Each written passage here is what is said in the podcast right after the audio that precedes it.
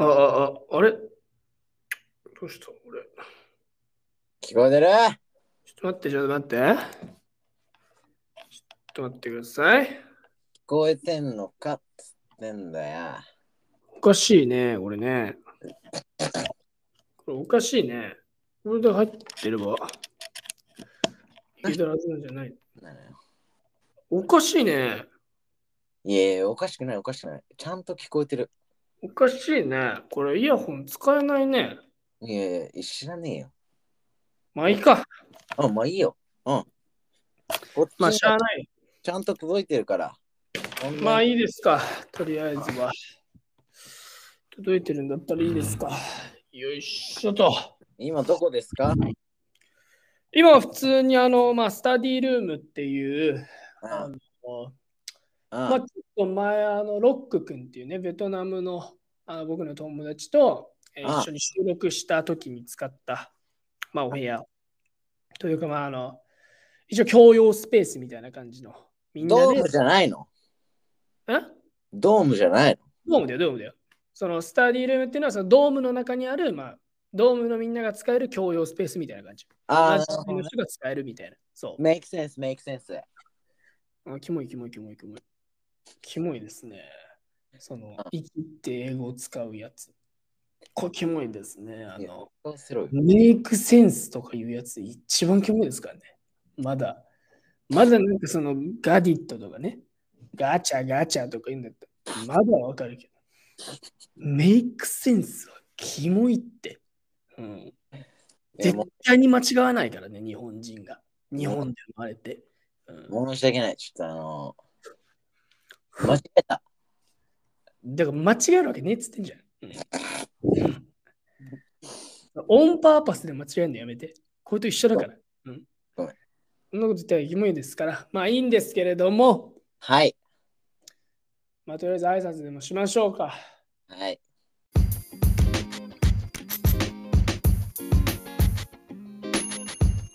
えということで、ね、今週もやってまいりました。ナッツルームの水と。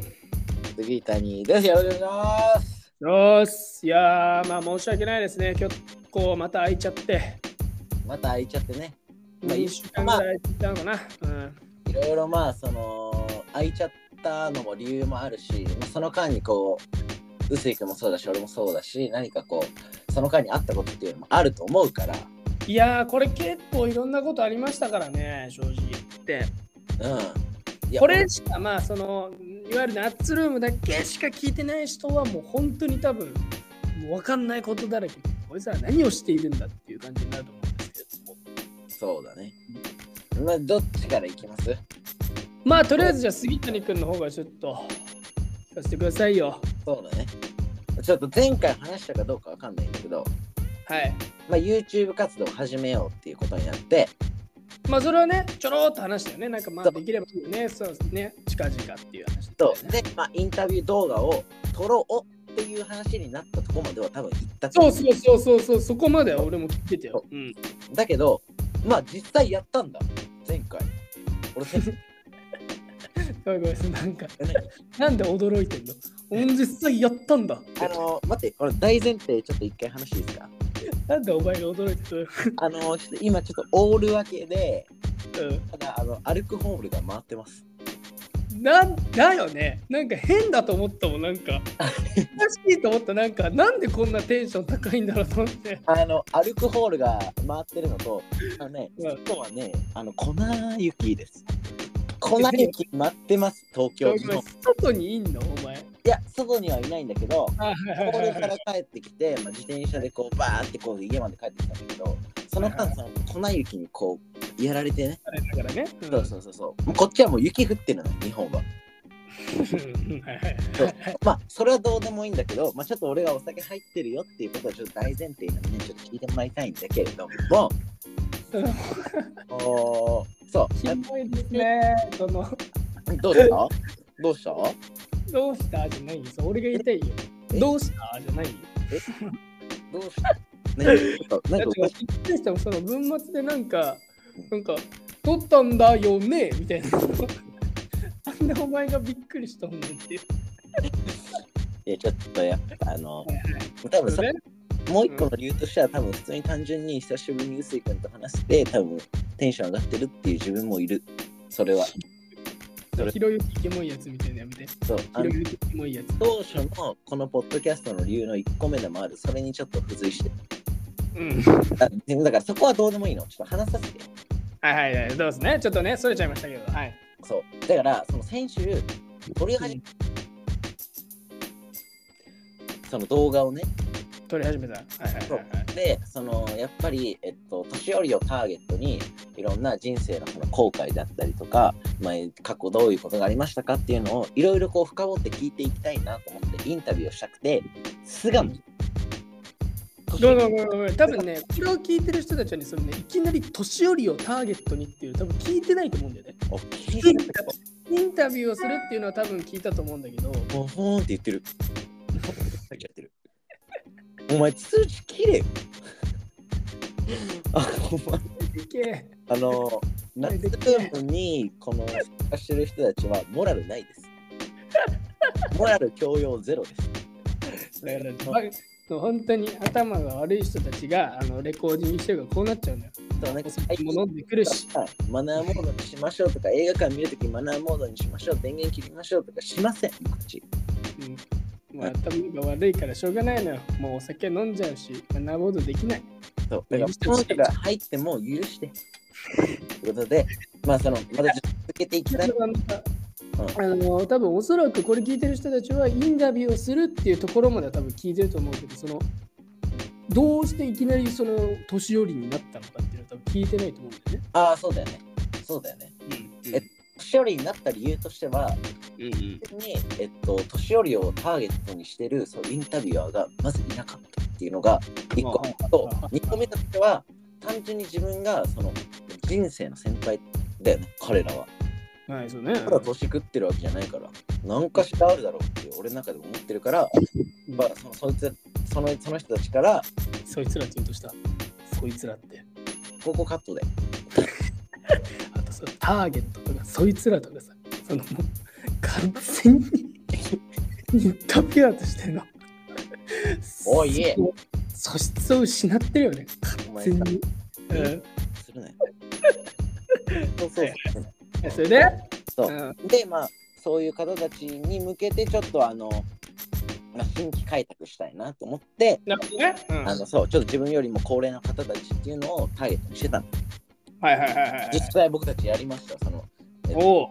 料理の町鈴鹿っていうところに行って、あのはいはい。街をちょっと散策してちょっと探索してどこならそういう人たちがいるのかとか見ました。はい。実際声かけまくりました。おお。インタビューできたの。一人。え？ちょ声をかけまくったっていうのはちなみにまあ数で言うとどんぐらい？えっとね20あ20人声かけて1人しか承諾してくれなかったってこそういうことだね。20から30弱ぐらいだね。と結構声かけたね。かけてあのインタビューできたの一人なんですよ。うん、それがこうどういう理由で断られたかっていうのもちょっと聞いてみていいですか？まあその一番大きな理由はうん。えっとごめんなさいそういうのは無理ですっていうその。インタビューやってるんですけどでこう入るじゃんはいはいはいはい。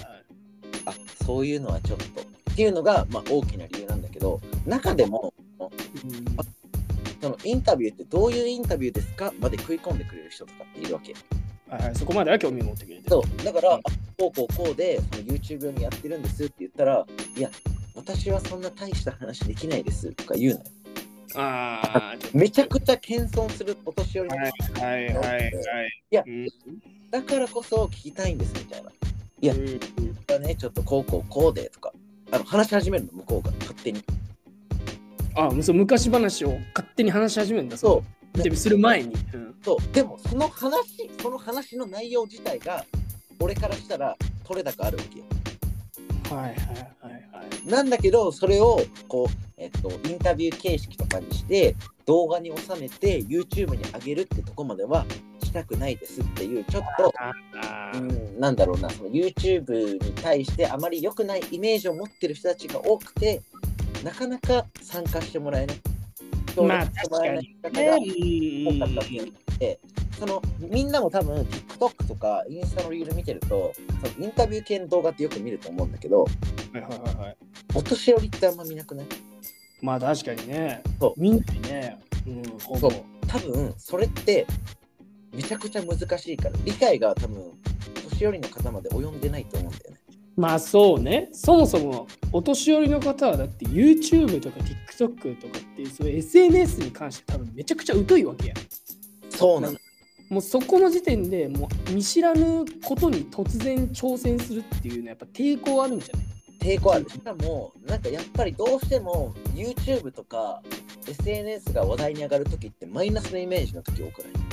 確かにやっぱ YouTuber がこんなことやっちゃいましたとかさ、だまあ最近で言えばなんかお寿司でのねスシローのやつ。のね、そうそうそう、だからペロペロとかさ、そうそうそうそう。まあ、なんか良くないことでピックアップされちゃうもんね。そう。やっぱそういうのが上がる場所なんでしょ？YouTube って。みたいなこう捉え方をされる方が多くて非常にこっちとしてもなんか YouTube 用にとかっていうとめちゃくちゃ抵抗があるわけよ向こうもなるほど、なるほど。だからその声をかけてもあ無理ですとかえちょっと私は私はそそこまで大したエピソードないですとか言って断られちゃったりして、まあ、そんなん繰り返してるうちになんか俺自身もなんか年寄りに声かけるのがすごい難しくなってくるのよ。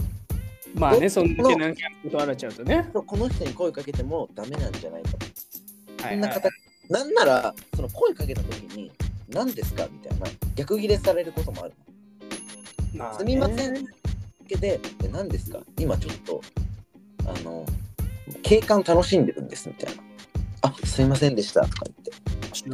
で、また次の人に行って、すいません、ちょっとお時間よみたいな言ったら、もうその内容とか関係なしに無理ですみたいな。今ちょっと無理ですみたいな感じのもあるから、それやり続けてると、だんだんこっちもメンタルとして、なんだろうな、疲弊してくるというか、なんかこなう、声を、次の人に声をかけづらくなるぐらいまで、はいはいはいはい。まあ、やられることもある。だから、うんこの20人から30人弱っていう、すごい少ない人数しかアプローチできなかったの。なるほど。うん、まあ、正直そこは俺の問題もあると。まあまあ一発目だしね。っていうので、最終的に俺が声かけたのは誰かっていうと、あの、政治家です。政治家？あのーなんか、街頭演説した人がいて、はいはいはいはい。で、政治家って自分が、の名前が世に出たり、アピールできたらなんぼじゃないですか。まあ確かにね、それはね。うん、逆に俺からしたら何でもいいからもうなんかインタビュー受けてくれる人がいればいいなぐらいにもう最終的になっちゃってたのその時はいはいはいはいだはい。からそこがうまく噛み合ってすいませんちょっとインタビューしてもいいですかって言ったらいいですよってなってインタビューできたのがその政治家なのああ、じゃあその一人っていうのはその人だけだったってことですね。その政治家の人だけは OK してくれたっていう。だからもうお年寄りとか最初のコンセプトとかもう全部もうなしになっちゃった。っていうのがあってちょっとまだいまだにその YouTube とかっていうのはあの動画にするものがなくてなるほど。だからまだその集めきれてないってことだね。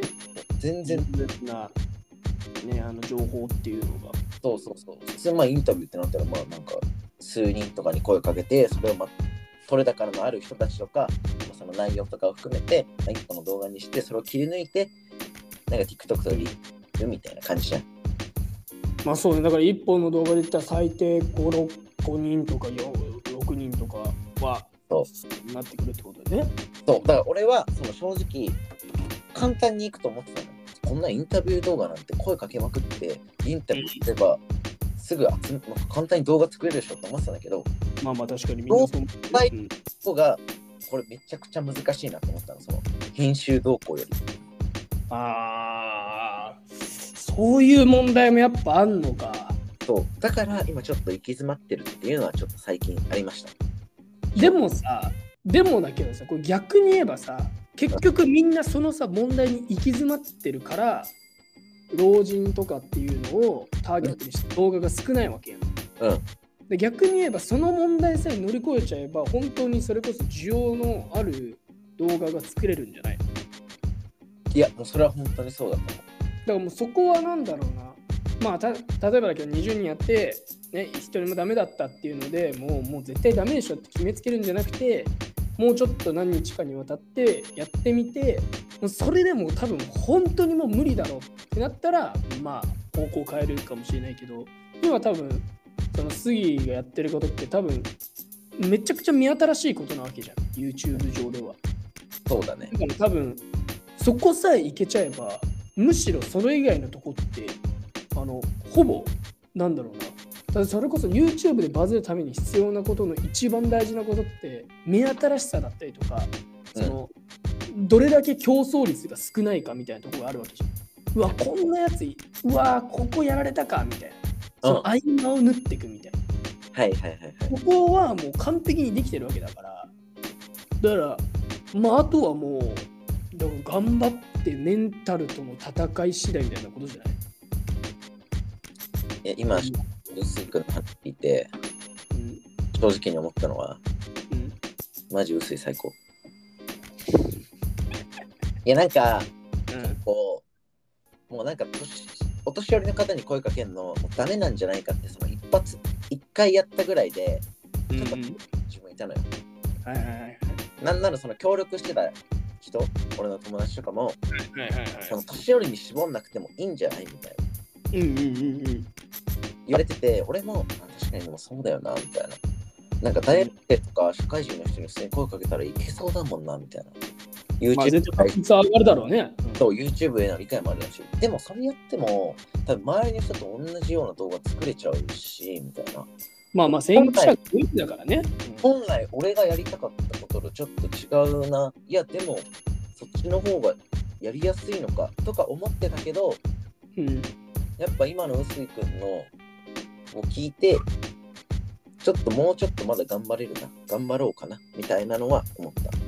そうね、やっぱだから、まだ、うん。だって、ちょっと今、臼井君にこう、いろいろぶつけたのはちょっとあるかもしれない。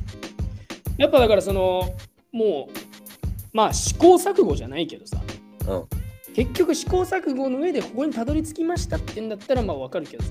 まだ1回目なわけじゃん、うん。それはまだ試行錯誤のうちのねもう本当に1%ぐらいなわけじゃん、うん。それも何回も何回も繰り返してもうマジで無理っしょみたいな。こんだけ俺らやったっしょみたいなもう1000人以上声かけたけどマジで全然やらない誰も答えてくれんやんみたいな、うん。もうそうなったらさすがにそれはもう無理っていうのは確かにねあると思うけど。まだ20人だしまだ巣鴨しかやってないわけだからそれこそ他の土地行ってみたらまだわかんないかもしれないし。確かに。ね。それこそまあ年寄りとは言っても例えば80歳とか90歳とかはもう行き過ぎてるから60代後半ぐらいのギリネットとかも精通してるような人に絞ってみるとかうんういうだからまだやり方っていうのが無限に残ってるからそこをまあしらみつぶしにやっていくっていうのがだって結局動画を作ることよりか動画をバズらせることの方が難しいわけだから確かに。パーセントね YouTube でやっていくっていう意味では。それはそう。でそこを、まあ、いかに競争率を下げるかっていうだけでもうだいぶ変わってくると思うよその先、うんだからもうそこだじゃない？だってインタビュー動画って言ったら別にさど素人でも誰でもできるわけじゃん。聞けばいいだけなんだから。うん、まあ確かにそうだね。うん、なんかあとまあ、うん。いろいろなんかそこにはあるけど、うん。まあその表面上だけ見たら確かにそうかもね。例えばだけどなんかそのジュキヤみたいな感じでなんか相手の面白いところを引き出すみたいな。そういうめっちゃおもろい能力とかがあればなんだろうな。そのインタビュー動画としてお笑いとしての部門はやっぱ必要だと思うよ。それなりのタレントはね、うん。けどなんか年寄りの話を聞くってことは年寄りがおもろいってことじゃん。年寄りが面白いっていうことが大前提として組まれてる動画ってことは別にそのインタビュアーが面白くなくていいわけじゃん。うん。だからそれって言ってしまえば別に誰でもできるわけじゃん。まあまあまあ確かそう。それこそだからその他のやつとかでもただ単純に街頭インタビューしてますよっていうのはさ別にその人の技術が別に必要ないわけじゃない。うんだからこそそこでいかにその耐えきれるかゲーみたいな。まあ確かにそうそうだから言ってしまえば簡単にできれば簡単にできるものほど競争率は高いわけじゃん。だ。うん。それこそだから、ね、若い人20代とか大学生とかにインタビューしてますっていうのはねパッと思いついて一番やりやすいやんそんな。うん。でじゃあ失敗談を聞いてみましょうみたいな。ねはいそれで失敗して大学生がおもろい話とか持ってるとするやん仮に。それを聞くのって別に、なんだろうな難しくないと思うよ正直言って。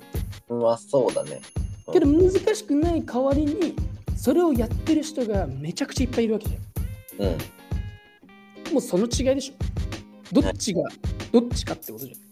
やることは難しいんだけど、やってるやつは少ないか、やることは簡単なんだけど、やってるやつは少ないかっていう。はいはいはいはい。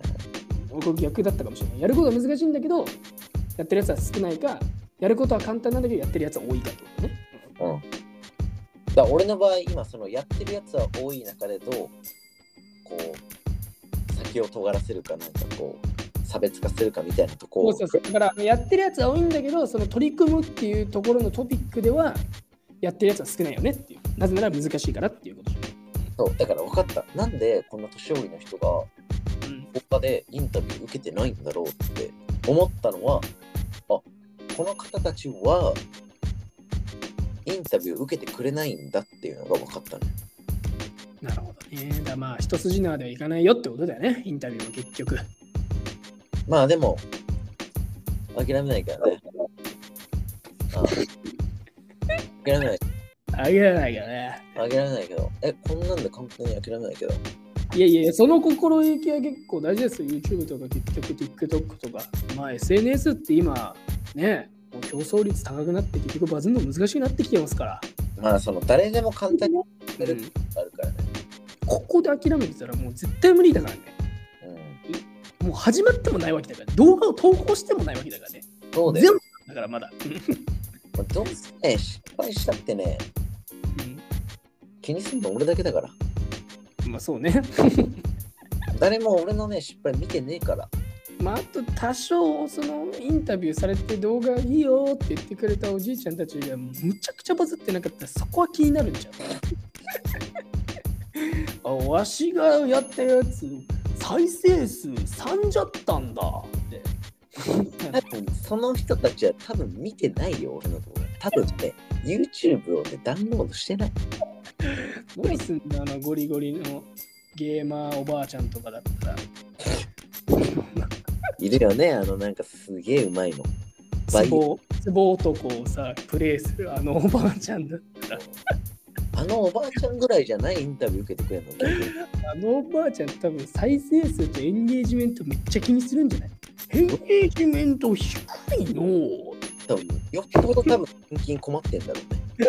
年金をよこせ。年金じゃ生活できんのよね、多分ね。年金じゃ生活できんからこの動画の広告費の3分の3よこせ3分の3は1だ。いいね今のいいね今のツッコミうん3分の3は1やんまあそうですよそうそうそう。まあまあ、だから俺は、俺はだからここ1週間、まあ、このポッドキャスト撮ってる間は、こういう感じだったよ。そう、撃沈して。なるほどだから、ジョブスイ君はどうなのかなってちょっと今。えー、TikTok、YouTube の活動始めましたよ。はい。実を言うと僕はもうなんだろうな結構トライっていう意味ではだいぶ前からやってます。実は。ああ、もうちょっとスタートはしてたんだ。そうあの多分ねこの TikTok あ TikTok じゃないこのポッドキャストの多分収録ん多分2週間前ぐらいが最後じゃんその前の多分2週間ぐらい前だと思うよ、で多分にその2個前ぐらいの時には始めてたね、うんはいはいはいはい。で、まあ、そのどういった内容で最初スタートしたかっていうと、まあ、軽く説明すると、まあ、海外の人に向けて日本のなんか日本語日本語じゃなくてその英語でなんだろうな海外の人に向けて、まあ、日本の面白いところを紹介していくみたいな。本当っぽく、まあ、日本語を教えたりとか、まあ、あとはその日本のカルチャーを教えるみたいなそういうそのテイストでやってたんです最初の2週間ぐらい。でもまあ別に全然伸びてなかったってわけじゃないよ。うん。なんとなくこのままいけば多分うまくなんだ軌道に乗ればもしかしたらまあワンチャンいいいい具合にバズったりするんじゃねえのかっていうぐらいの希望はあったよやってて。けどそれの希望とは裏腹に俺のモチベーションみたいなとこは結構低くてうん。なんか動画作ってて楽しいなって別に思わなかったよなんかそのもう、うん、ネタ系の日本語教材を作っててってことだよね。そうそうなんかなんだろうなそもそもやっぱそのえ英語でまずネタを書かなきゃいけないっていうのでもうその時点でそのネタの幅ってグッて狭くなっちゃうわけよ。うん。で俺が完全に英語を喋れるかって言ったらそうじゃないから、うん。やっぱりそのなんだろうな。自分が知ってる知識の中でしかできないわけだから結局。面白くするっていう。のは、もうそれは本当に日本語で考えるともう10%ぐらい、うん。で10%ぐらいの中の引き出しで面白いことしなきゃいけないっていうのでまずそもそも難しかったんよそれが。うんうんうん。っていうのとあとはシンプルにやっぱ海外での面白いことっていうのと日本での面白いことっていうのがあまりにも結構ギャップがあったっていうか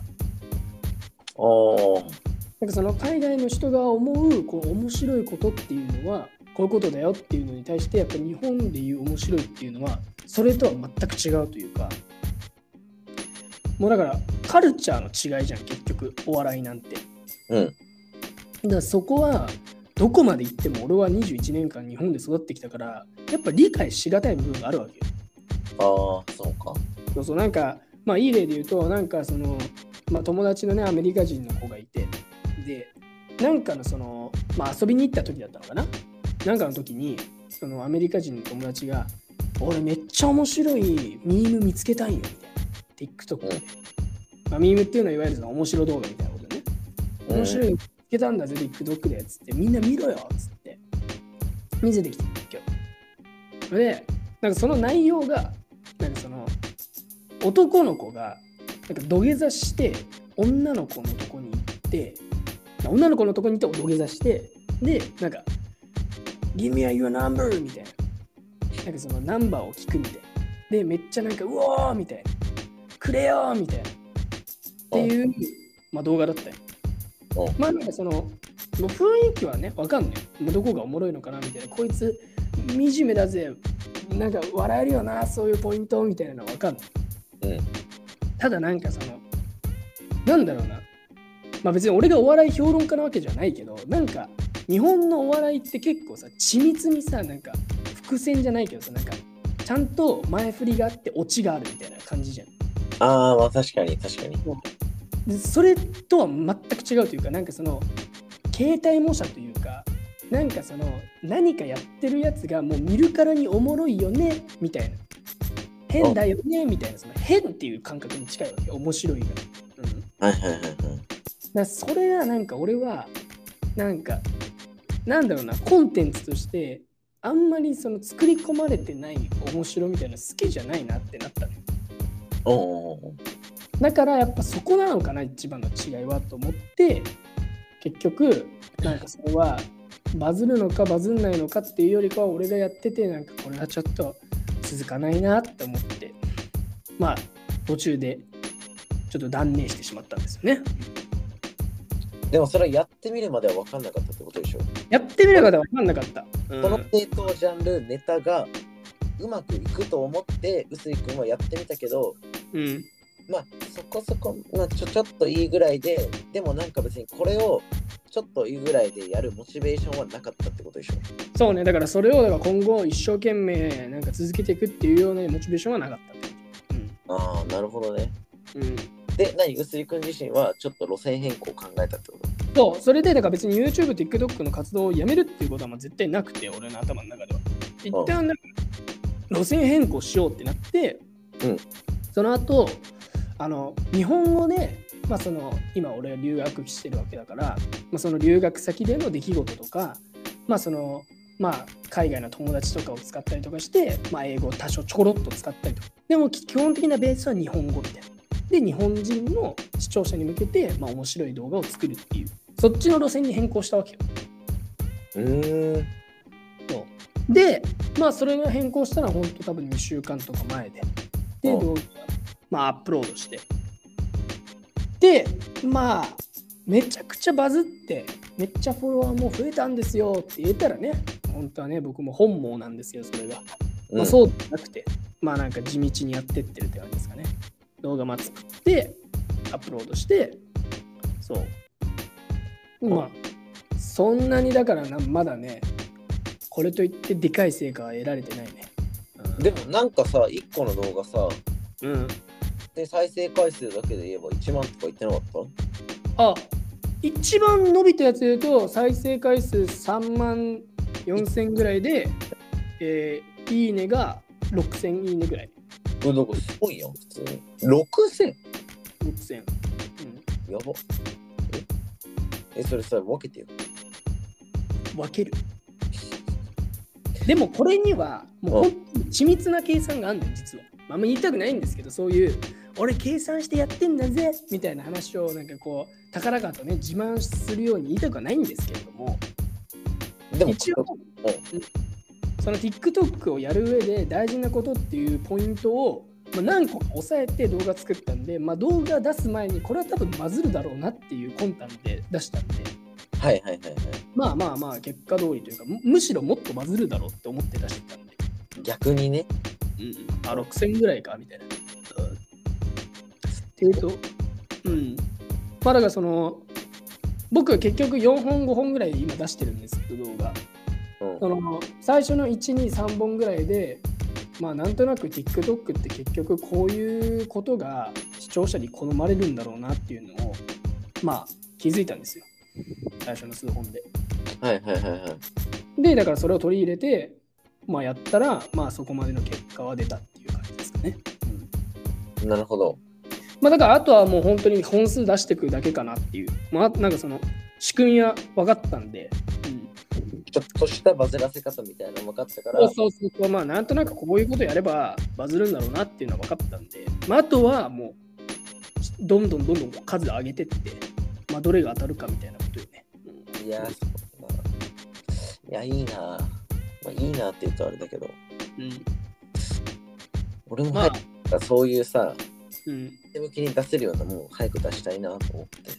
まあそうね。うん、まあ、まあ、そのここでね、アドバイスするっていうとしたら、まああの、結局ショート動画って最初の2秒なんですよ、命って。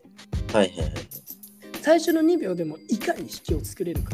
うん、なんだろう、そもそも例えばね、もう数を持ってる人っていうの、いわゆるもう有名な人とかね、あのまあ、例えば、ん、黎明期からもうちょっと始めて、そうそうそうそうそうそうそうそう。それこそ例えば、例えば、なえなのちゃんとかがね、なえなのちゃん、なえ、えーめちゃくちゃなえなの、めちゃくちゃ噛んでたまあまあ、なえなのちゃんね。はい。まあ、なえなのちゃんなんて、その最初の1秒でなえなのちゃんが出てきただけでもう価値があるわけ。動画としての価値は、なえなのちゃんが出てるからもういいんでしょってなるわけ。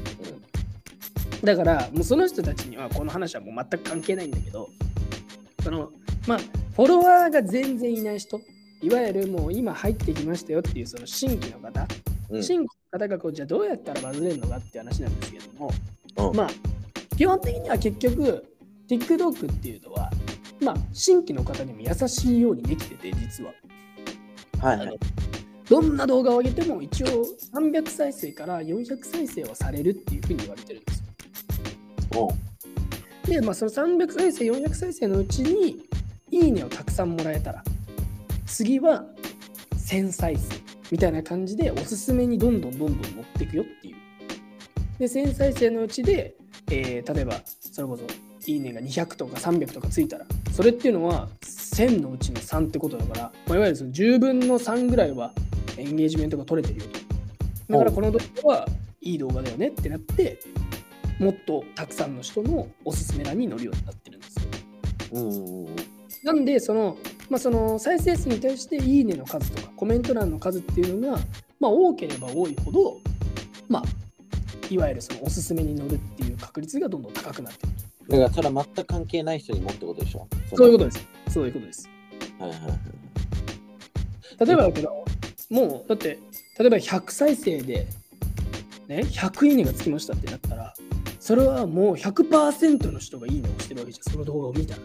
うんそれってむちゃくちゃ需要が高いってことじゃん、その動画が。うんだからもっといろんな人に広めてあげようっていうふうに TikTok のアルゴリズムが解釈して、うん次はじゃあ1000人の人に広めてみましょう。そしたらどうなるでしょう。じゃあ1000人の人のうちの500人がいいねしました。これはじゃあもう2分の1がいいねしてる。これすごいことですよね。そしたらじゃあ次は1万人に。で、次は10万人に。それ100万人にっていうふうになってるんです。うん。当然ながら、もうその再生数が多ければ多いほど、まあ、いろんな人に見られてるわけだから、まあいいねもつくよねっていう、もうそういう仕組みってことです。なるほど、なるほど。まあなんかまあ話は単純だけど、でもなんかめっちゃ難しいけどね。そこまで、まあそこで、だから要するに、まあみんなね、多分 TikTok 見てる方なんてわかるんですけど、まあその、あの、TikTok ってこうバンバンバンって、ね、下にどんどんスクロールしていくわけじゃないですか。うん。で、まあ、なんか自分がなんか好きそうだなと思ったら立ち止まって、で、好きじゃなさそうだなと思ったらピュンって飛ばすわけじゃん。うんでもうその時の基準って最初にパッて見た時の、まあ、ファーストインプレッションっていうのピュッて見た時のあこれなんか面白そうっていうそれなわけじゃん、うん、でそれでなんか面白くなさそうと思ったらピュンって飛ばしちゃうわけじゃん、うん、だかうん。らそのピュンのその1秒2秒の中にどれだけその多くの人の気を引き止められるかっていうそれがもう鍵だと思いますなるほどね。だからそのピュンってもう一回スワイプして自分の動画が出てきましたってなったらその出てきた瞬間にうわこの動画なんか面白そうだなって見せるっていうそれがさっき言ってたその最初の2、3秒。最初の12秒。結局動画がピュンってなってからもう12秒でもう決まっちゃうよ。そこなんかだからキャッチーな言葉だったりとか、なんかその映像をはいはいはいはいそういうことですよ、られないと、まあ、うん、採点もされないのか、それだと。そういうことです。はい。ああ、そうか。まあ、いいねもされないから。そう。飛ばされちゃうから結局再生数再生されたってことになっちゃってでも全然見られてないよね。なるほど。うわそうだよな。うん、だからなんかすごい結構シビアな世界ではあるよね。やっぱいや世界ですよでまあ僕がその、まあ、別にめっちゃバズったわけじゃないですけど、まあ、その6000ぐらいいいねついたっていう動画の、まあ、タイトルっていうのが、まあ、コムドットヤマトの知名度調査っていうはいはいはいはいはい。コムドットヤマトの知名度調査 in United States っていうだからもう本当に引きがボーンあるこの人って知ってんの？みたいなもうその人の力を借りちゃってるわけですよ。要するに。コムドットヤマトの力ないよこれ。って別に俺の力じゃなくて。やらせとか正直だからどうでもいいでしょ。面白ければ面白ければいいしむしろもうだからもうコムドットヤマトの存在を知ってればみんなね気になるわけじゃん。コムドットヤマトってどんぐらい知られてんのっていう話なわけじゃん。確かだから気になるやん。え海外どんぐらい知られてんだろううもうそれよそれだけよ。なんかよくこの日本の俳優を点数10点満点でつけるとしたらいくらですかみたいのはよ。く言うけそれと同じ、でも最近のこの本当にもう流行りに流行ってるインフルエンサーに焦点を当てたのはあんま見ないから、うん。うんまあ、確かになんかすごい新鮮味はあるよね目新しさは。うんうん。薄い人の今やってるそのネタはで結局そういうのをやってる人たちのその知名度調査とかやってる人たちって、まあ、基本的にはもうえー、この人は10点満点中の4点なんだみたいな。そういうことじゃん。とかあとはなんかコムドットヤマトだったらえー、ヤマトは全然知られてないんだみたいな。うん。そういうことででも俺はちゃんとそこにもお笑いを組み込んで、まあ、友達に聞いて、コモドとヤマトって知ってる？みたいな。こいつめっちゃ有名なんだぜっつって、いや、知らないな。ここ見たことないよっつって。でも俺はこいつなら知ってるよ。アムギリ。っていう、まあ、です。はい。それが落ち落ちだよな落ちです。はい。いわゆるね。はい。ここであの切りを出してくらなんかちょっとねちょっとね思ってたけどね、うんなんかアムギリか何かしら日本の YouTuber とかにひねくれたやつだろうなと思ったら、うんただアムギリだったからね。うん、だからもうそういうことよ。そういう、別にこれだって、ね、フィッシャーズとかでもできるからね。フィッシャーズの、ね、えーシルクロード知ってるっつって、いや、知らんなーって、その全然知らんけど、俺はこいつなら知ってるよ。インザカを、インザカを知ってんのかいっていうもうなんか脱退したメンバーとか言ってたらやばいけどね。そうね、それこそ一番最初に脱退したやめない。大ブーとかね。あのなんか、なんかいろいろやって、なんかそれをあのグループ内で話さなくて、なんか脱退ネットとか、そういうのは言うの。絶対誰もわかんねえだろ、お前。今の子供たち。大ブーがいたことを分かってないだろ、多分。なんでやったかも分かってないか。うん。いたのかどうかしてるのも知らないだろ。確だいぶファン意外に多かったけどね。あの当時はね。あの時の当時はね。うん。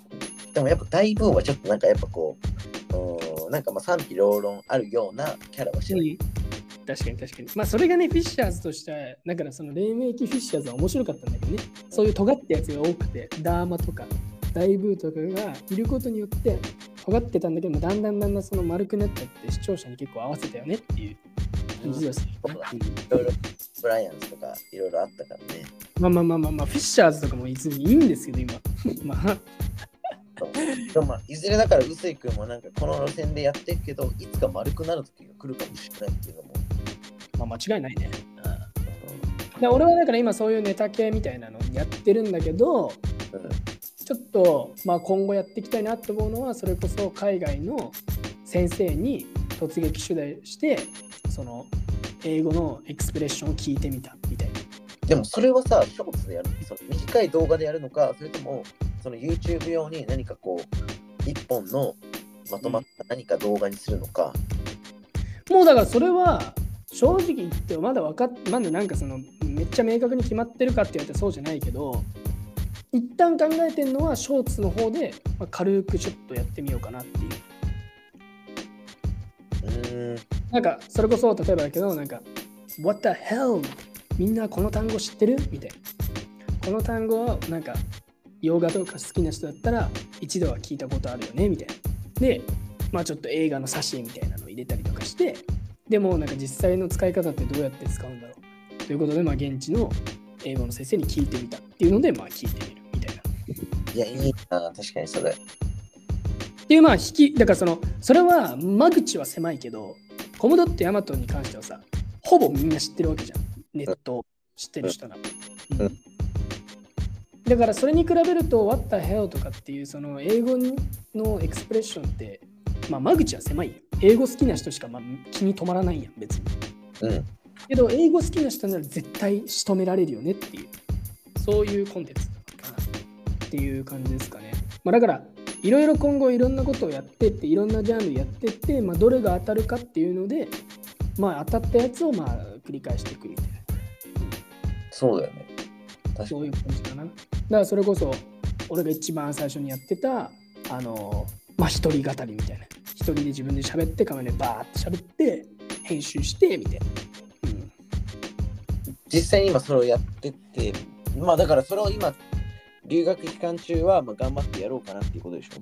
まあだからそれ、そうだからその3つぐらいのカテゴリーを、まあ、回していくって感じかな。うん、なるほどね。まあ結構まあ俺これから普通に楽しみだけどね、臼井君の。なんかさ、さちょっとそのコムドットの上げてからまあ4日間ぐらい多分経ってるやん。はいはいはいはい。ちょっとまあ空いてるからなんか、おちょっとなんか最近上がってないなとは思ってるけど。ちょっとやっぱね、あのね、本当にね、まあこれはね、言い訳になっちゃうんですけど、忙しいね、マジで。う学校のまあ授業もありの課題もあん。り、うん、合間を縫ってやってるわけでしょ？忙しい。うん。うん、確かにまあそれは忙しくなるよなんか普通に、先々週とかは、なんかいろいろね、休みとかが重なって、意外に暇な時間があったん。うん。っていうのと、あと、あの根本的に学校始まったばっかで、そんなに課題とかが出てなかったんよ。うん。けどまあその今週先週ぐらいからもう急にガガガガガガってその全部のなんだ授業でいきなり課題とかテストとかみたいな小テストみたいなのが急にボー来てうわあれもやんなきゃこれもやんなきゃみたいなので結構ね、いっぱいいっぱいになってるみたいな状況もあるよね。うん確かにね、向こうのやっぱ大学ってなんかその課題が多いとかさ、いやー、ほんときついね。うん。あるあるって言ってたからさ、まあその、言ったら半学期だけの、うん。だけど、まあ、課される量は、まあ普通の現地に通う学生と同じ量を、まあやってるってことよ。うん普通に大変だだと思うけどね。うんそう。で、まああとはだからその、まあ英語を勉強する時間っていうのもどうしても取りたいわけよ、俺も中でうん、それはその教材、なんかこう、自然に学ぶさ、英語ってあるじゃん。その、うん量でこう聞いて、えー学ぶもそうだし、その課題見ながら学ぶもそうだし、まあ、インターナショナルの人と話すとも。それとは別に個人で何か学びたいってこと？まあ俺が最近結構やってる学習としてはその YouTube とか見てあのまあその海外のねあの Vlog 系の YouTuber だったりとか、うんあとはテッドトークみたいなのとかを見てまあ普通に、まあたまにシャドーイングやったりとか、まあ、あとは普通にリスニングするみたいな聞いたりとか、まあ、あと映画見たりとか、まあ、あとはその、まあ、本読んだりとかそういうのをやってるって感じかな。うんああ、なるほどね。なんか単語とかその、まあ、文法、まあ、文法は別に、まあ、ないとしても単語とかそのなんだろうな今更こっち来てなんだろう単語とかさやるのってもったいないやんもう時間が。まあ、それは確かにもったいない。そうなんか単語って結局本当に日常会話で使われてるのってめっちゃ限られてるんだよ。うん。例えばだけど俺まあ今英検準1級持ってるけど英検準1級のその単語多分もうほとんど使われてないのよ普通に喋るときに。ああ。で別に俺単語全然知らないかって言われたら別にそうじゃないし別にターゲットとか英検準1級ぐらいのレベルだったら別に分かるわけよ。うんでそれ以上やるってなったら英検1級とかそういう単語をやることになるけど別にそれ今いらんのよ。確かにね。その、うん向こうで授業を受けてる。でも授業を受けるときは若干必要になるんちゃう？ちょっとなんかこうさ、うんアカデミックな単語とか。だからそれはその時その時で出会ったた時にちゃんと調べてるって感じ。だからあ単語帳とかでやるっていうよりかは出会ってうわこれわかんねえなってなったら調べてあそういうことか出会った時にやっていくって感じが。だからその単語帳を回すみたいな感覚はあんまないかもしれない。うん、そうどうしてもやっぱ日本にいる時の英語勉強英語学習ってさ単語を回す、えー問題を解くみたいな。あるよね。なんかその TOEICだったら TOEICのなんかその問題集を解くみたいな。模試を解くみたいな。うん。そんなんをやったかって別に英語を喋れるようにならないわけよ。喋りたい人にとっては確かにそれはあんまり効果的ではないよね。だから一番いいのはいかに日常で使われてるフレーズを吸収できるかなのよ。いや、でもそれマジで、 agree。だからそのいかにそのだから日常で使われてるやつを吸収できるかって言ったらもうあとはもうそういう Vlog 系の YouTube とかあとはどなんか映画を見たりとかね？テッドトークとかってもうこれ結局これが一番もう近いわけよ学習方法としては。これがもう。確かに。っていうのとあとやっぱ楽しんで見れるしなんか苦痛じゃないというか。うん。勉強勉強してるっていうよりかはあこういうふうにこの時って言うんだ。面白い。じゃあメモっとこうみたいな。そういう感じ、うん。確かに。っていうそうだから1日で最低でもそういう時間を23時間ぐらいは作りたいなと思っててでまあだから動画作りはまあ金曜日土曜日日曜日で、まあ、23本ぐらい撮って平日にまあできれば週に、うん、まあ最低でも1話あげたいなって感じよね、なるほど。うん。うん、っていう感じかな今の、うん、俺の今後の生活としては。絶対その1週間には必ず1本あげようっていうのは決めてんだよどんなことでも、うん、ただだからそれがまあいつ上がるかっていうのはまあ不定期だし。まあ今日だから土日でこう3日間ぐらいしかないけど、日本人うん。今は俺木曜日だから明日から明日のその夕方過ぎから金土日って暇だから、まあ、その時間はまあ課題はまあ全部一通りバーって終わらしてあとは YouTube の制作とかやろうかなっていう。まあだからうん。忙しいけどまあ楽しいですよなんならうついくなんてその動画編集が好きってまあ言ってたし、そうねうんそれでなんか時間潰せるのめっちゃいいなっていうのは思うけど。そうね、動画編集、時間、まあ、めっちゃかかるからね、結局。うん、確かに。まあでも、うん、あのーまあね、あのー娯楽がね、あの本当ないから、ここって。うん その外的な娯楽がないんで、身のま身の回りにあるもので楽しもうよねっていう、そういうエコな楽しみ方ができてます。お金を使わないエコな遊び。うすい君で言えば、その外に出てスポーツするとかじゃなくて、その自分のスマホ1台で完結させてしまうぐらい。そうそういうこと。うん。もうお金1円も払ってないんだから、俺がやってる今の遊びって。うん。めちゃくちゃいい手なん。もうだから、お金かけてるとしたら、ネットフリックス代とかよ。ネットフリックスで、なんか、ハリー・ポッターとか見るっていうののためのお金とかぐらい。ハリー・ポッターは映画教材としてあれもう向いてないやろ。いや、でも、ハリー・ポッター向いてないんだけど、あのね、意外とね、この、うわ、こういうとこってこうやって言うんだみたいな。あのね、注視してみるとね、おもろいんよ。確かに。でもなんかそのやっぱ発音がやっぱイギリスじゃんね。うん。はいはいはいはい。分かりづらかったり、まあそのそれこそ薄井君って今アメリカにいるからさ、わざわざそのイギリスの言い回し方とか、こう、それを学ぶっていうのはなんか意外になんかこう、うん、なんか遠回りなのかなと思ったけど。いや、俺はだからその、それこそ、その、やっぱ、リングイスティックっていう言語学っていうのを専攻してるから、あその要するにアメリカとかイギリスの発音の違いとかっていうのっていうののところにやっぱ興味があるわけよ。だから、そういうハリー・ポッターとか通して、あイギリスではこういうなんか発音の仕方するんだ。あこういうなんか使い回しするんだみたいな。そういうところに気づけるっていうか。うん、ああそういう、だからまあ趣味みたいなもんよね。うん、一つの。うん。車がってことか。